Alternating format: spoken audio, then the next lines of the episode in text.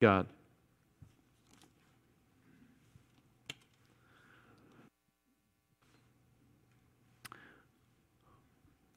When I was in high school, my senior year, I took AP English. AP English is like an advanced placement English class.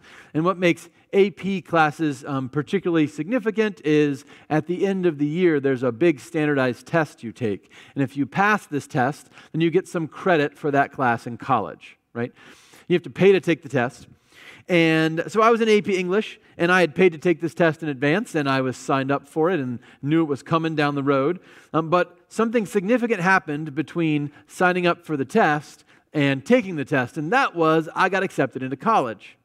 And when I got accepted into college, I found out that they were not going to allow me to use an AP English credit to avoid taking the required university writing course.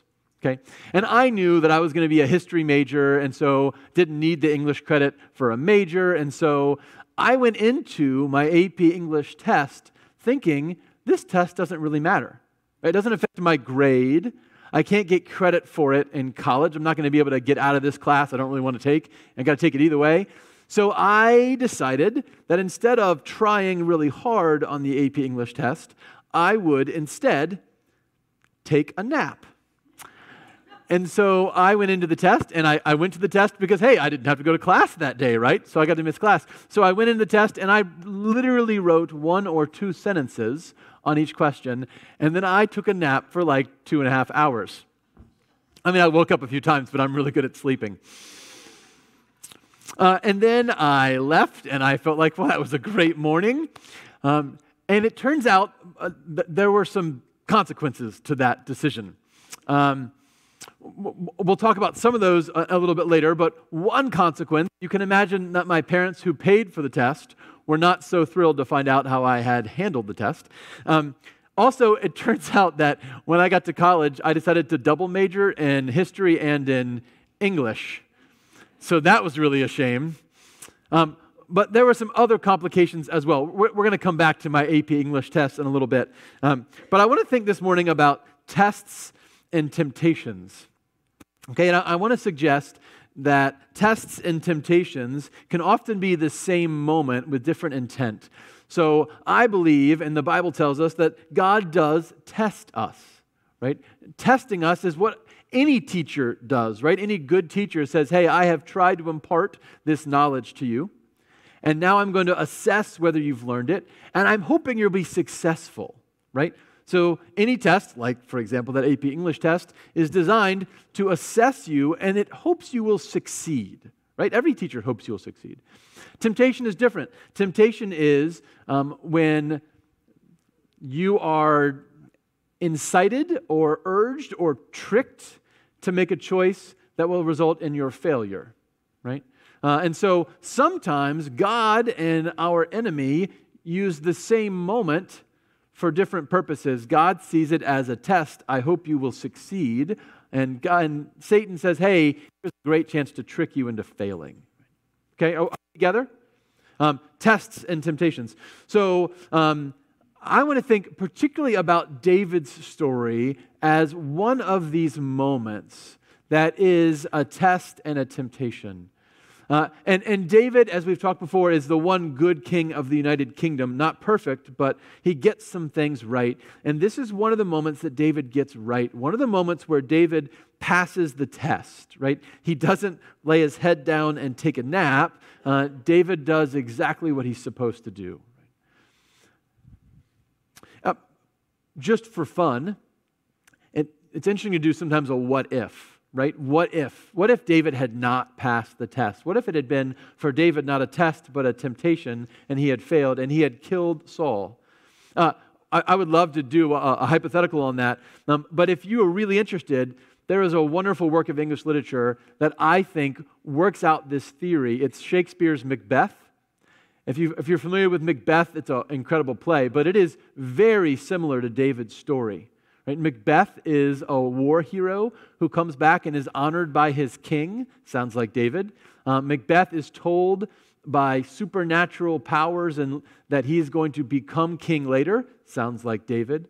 Uh, and Macbeth has to decide if he's going to have a role in supplanting the current king or not. There's actually a line early in the play where Macbeth says, If chance will have me king, then chance will crown me without my stir.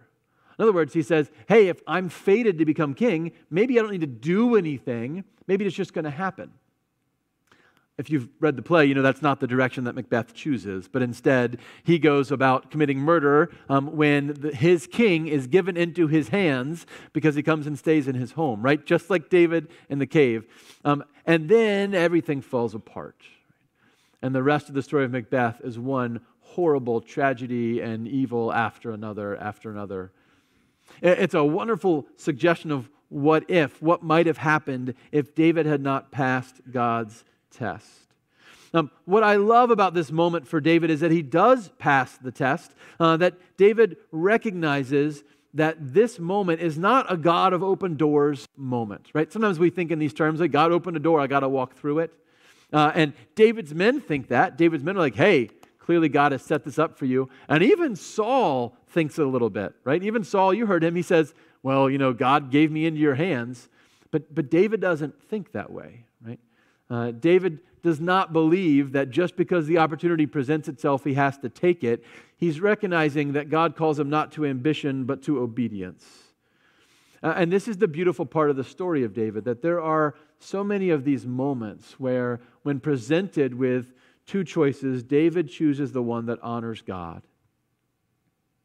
So uh, I want to suggest that we get to these moments all the time in our lives. We get to these, these crossroad decisions where, yeah, it is a little bit like there's a test for us, and God wants us to succeed. Um, perhaps our enemy wants us to fail. And we sometimes say, well, if God didn't want this for me, He wouldn't put it in my life. If God didn't want me to have all this money, then the bank wouldn't have mistakenly sent me this check, right? Um, if God didn't want me to fall in love with this person that I'm not married to, well, then why did he put her or him in my life? Uh, and so we say, well, I got to walk through this door because God's opened it for me. And, David is a reminder for us that sometimes those open doors are tests to see if we will be obedient, if we will be, as David is, God centered uh, and, and, so um, I come back to this passage in 1 Timothy where uh, Timothy talks about what does it take to be a leader in the church. And, and I don't know if you noticed this line, but he says, let them be tested. And then if they emerge blameless, let them serve. Uh, and, so it's almost as though, though Paul, in speaking to Timothy, recognizes that, that this testing is an essential part of our Christian faith. Certainly for us to be leaders in the church, as David is, or as Timothy or these bishops or deacons will be. But I think for all of us, I think this idea that, that these moments of testing will come is essential to our Christian life. And the question for us is how will we respond? Uh, and, and I think passing the test is more than just not murdering your king when he's going to the bathroom, right? Passing the test is um, about being what Paul calls above reproach. And here's what I think about above, above reproach. I, I, imagine that, you know, in every situation, there's a line not supposed to cross, right? Uh, for David, it's, you know, I'm, I'm, I'm in this cave and here's the king, and the line is, I really shouldn't murder the king to become king myself, right? Um, but to be above reproach is to say, hey, I'm going to take, I'm not going to go up to the line and lean over, right? I'm going to see the line and I'm going to take a step back, right? I don't want to go near that line if this is what obedience looks like, if this is what Paul calls blamelessness, I'm going to find that line and I'm going to take a step back. And, this is what I love about David, right? Because David is a man who's interested in living his life above or beyond reproach. He, he finds the line and he tries to take a step back. So we get this great moment where he goes in and uh, he you know, Saul's in there. By the way, it matters if Saul's going number one or number two because he's obviously there a while, okay? Um, and he's in there by himself and he thinks he's safe. And David and his men happen to be further in the back. And David sneaks up and he cuts off a corner of his cloak. And then he sneaks back to his guys and he says, No, no, no, don't hurt him. Um, don't do anything. Uh, and then, I don't know if you notice this, it says, he's stricken to the heart because he cut off a corner of Saul's cloak. I love this. Uh, it's, it's like he says, There's the line. I never considered going past it, but I came almost too close to it. I don't like how close I got to that line. I should have been back here. By the way, in the Middle East, the, the hem of your robe as an authority figure often carried some authority in itself. Remember, for example, the high priest who wears a special robe and it has bells and pomegranates around the hem of the robe. Um, often kings um, would be uh, served by their servants by kissing the hem of their robe, right? So it's actually a symbol of authority that, that David has cut off. And, and David thinks even doing that might have been a bridge too far. And so he comes out to Saul and um, he um, shares what's going on, but he also kind of confesses that, that he went too close to the line. It's that he was cutting corners in his obedience to God. Um, and, and, I think, where are we doing that? Where, where do we find ourselves? I don't think any of us are crossing the line into murder today, um, but where are we getting up close to that line, right? Where are we literally cutting corners uh, in the call to be obedient, to, to pass God's test of blamelessness? We all do this. I do this in so many ways, right? We say, oh gosh, you know, I know I'm supposed to tell the truth here, but if I massage the truth a little bit, um, I can look good and we can still get the idea across of what happened. Right? So let's just let's just tell the truth, but let's just massage it a little bit. Or we say, oh wow, you know, uh, I know that was told to me in confidence, and I know gossip is wrong, but it's such a great story. Uh, if I could just tell a couple of people, maybe in a sermon or something, it would be awesome, and no one will know who it was, right? Or we say, boy, you know, I, maybe I had one too many tonight, but it's not like I'm going to go driving thing, and so it's not that big a deal. Or we say, yeah, you know, I, I would never cheat on my wife. And if sometimes I go on the computer and look at websites I shouldn't look at, well, that's, you know, that's not so bad. And we just, we just cut corners right? We just get um, as close to that line as we can. We dangle a toe over and we say, hey, God, I'm, I'm still balancing on the right side. But, but David and Paul call us to something different, right? They call us to uh, this, this beyond reproach life. So I want to uh, think about a couple of places where I think that gets particularly challenging. One of those is, is with our friends. Uh, I don't know if you noticed, but in the, in the cave, as David is standing back and he sees Saul come in, um, it's his friends that tell him, hey, this is your moment. David, look what God's doing. Like, he has given you Saul. Saul is a bad king. You're going to be a great king. God's already anointed you to be king. God's already abandoned Saul with his Holy Spirit. Go finish the job. And David says, no, and he reprimands his friends, right? There's a, there's a wise wizard in Harry Potter who says um, that it takes a great deal of courage to stand up to our enemies, but even more to stand up to our friends. And I think there are many times in our life where it's the people we love and respect that are the most challenging for us to confront. Uh, and those that sometimes push us closest to that line from which we are trying to stand back. Uh, there's a, a, great movie called Remember the Titans, where uh, you, I think everybody knows this movie, but if not, it's a, it's a movie about uh, football and racism, basically. Uh, and there's a, a scene where the white team captain's best friend, who's also white, his name is Ray, chooses to not block for one of his teammates, and his African American um, quarterback is tackled. Uh, and Coach, we're going to pick up with what happened. Can I speak with you in private? Sure. What's on your mind, son? I want Ray off the team, Coach. You know my policy, Gary. Yes, I do. And I respect it, but I know that Ray missed that block on purpose. Sometimes you just gotta cut a man loose. Hmm. Well, you're the captain. You make a decision, but you support your decision.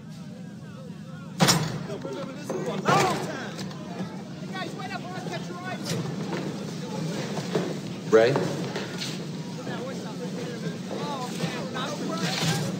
You're out. What? I'm not going to let you play for this team anymore. Oh, yeah, Jerry Lewis?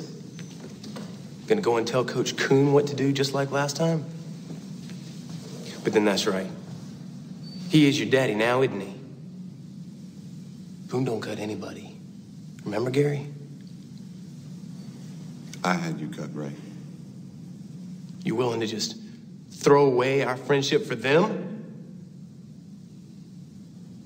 You can keep them. I don't know if you've had a moment uh, like this in your life where you had a friend who was pushing you closer to the line. Um, but I think this happens more often than we'd like to admit. Um, we're with our friends when they make inappropriate jokes. We're with our friends when they encourage us to have one more. We're with our friends when uh, they take our Lord's name and they run it through the gutter. Um, and part of our job, uh, as hard as it is, and working for that uh, above reproach lifestyle is to say, um, hey, I'm not going to let you push me to that line. Right? Uh, I'm going to stand up for whatever Christ calls me to be because I want to be blameless. I don't want to be okay. I don't want to be good when no one's watching. Right? Integrity is about what you do in the dark. Uh, integrity is about what you do when just your friends or maybe no one else around is watching. So, um, one place I think that we struggle is um, with our friends. The, the, other thing I think we, we struggle to fully recognize is um, what happens when we get close to that line uh, and who it reflects on. So I, am coming back to my AP English test for a minute. And um, I will be perfectly honest, as a 17 year old high school student, it never occurred to me for a moment that my choice to sleep through that test would affect anyone but me. Well, and I guess that tells you something about me as a 17 year old high school student. Um, I don't think I fully understood that teachers are evaluated based on how their students do. It didn't occur to me that that AP English teacher would um, look bad because um, one of our students, who everyone expected to get the highest score possible, got literally the lowest score possible. Um, or that she might even have salary incentives or bonuses that she would lose or gain because of how effectively her kids learned what they were supposed to learn from her. None of that went through my head, right? It was just me, just, just thinking about me. Years later, uh, I was, not a lot of years later, uh, I was back in that same town and serving as a youth pastor there and uh, talking to some students in my youth group and it turned out some of them had this same English teacher I did. And I said, Boy, she was a great teacher. I really loved that class. But you want to hear a funny story? And I told them about sleeping through the AP English test. And they looked at me and they said, Oh, you're that guy? I said, What do you mean I'm that guy? Well, she tells that story every year. She never says who it was, but every year we hear about the kid who slept through the AP English test because he didn't think it mattered. Uh, that was an awkward realization uh, that I was infamous in my hometown. Uh, what I didn't realize, right, was that my decision um, to cut corners um, wasn't just reflecting on me, it was reflecting on those who taught me. David re- realizes this, right? David says, I'm not going to mess with Saul, not just because murder is a sin, but because he's the Lord's anointed because how I treat the Lord's anointed reflects on the Lord. And the way that we live reflects on Christ, right? The way that we live out our call to obedience reflects on the one who has taught us and trained us as to what it means to be obedient. Uh, and when we seek out those opportunities to cut corners, to get right up to that line, uh, to listen to our friends and not to our Savior, it doesn't just make us look bad. Right? It makes the world think bad about Christ. So, this is the challenge for us. Uh, I think that we have to embrace this idea um, that we are called to be a people who live blamelessly, who step back from the line, who live beyond and above reproach. And by the way, please don't think that doing so will always pay off in the short run. We didn't get to the end of this story because there's more to the story of David, um, but this is not the last moment that Saul tries to kill David. This is not even the last time that David spares Saul's life while Saul is trying to kill David. Okay? The, the, the conflict between David and Saul goes on for years after this moment. It sounds like a great resolution, right? It's not. Sometimes doing what God calls us to do doesn't benefit us in the short term. Sometimes um, it leads us all the way to the cross. But the power of the cross isn't just that Jesus died, it's that he lived beyond reproach, literally. And his sinless life uh, allows us to live a life like his. Uh, and so, um, when we do cut corners, when we do listen to our friends instead of our Lord, when we embrace ambition over obedience, the one who never did that makes our forgiveness possible. The one who lived a blameless life allows us to be forgiven and start over and, and reorient ourselves to Him and say, Lord, I want to step back from that line again. I know I screwed up, but I want to try it again. So, this is the gospel for us, right? You will be tested. Uh, and it is possible uh, for you to be found beyond reproach. But when you are not, the one who is forever beyond reproach will dust you off and set you back up and say, try it again. So, sisters and brothers, I pray for you and for me this week that when the test comes, we would face it awake and with eyes wide open, and we would respond to the life that is beyond reproach. Thanks be to Him. Amen.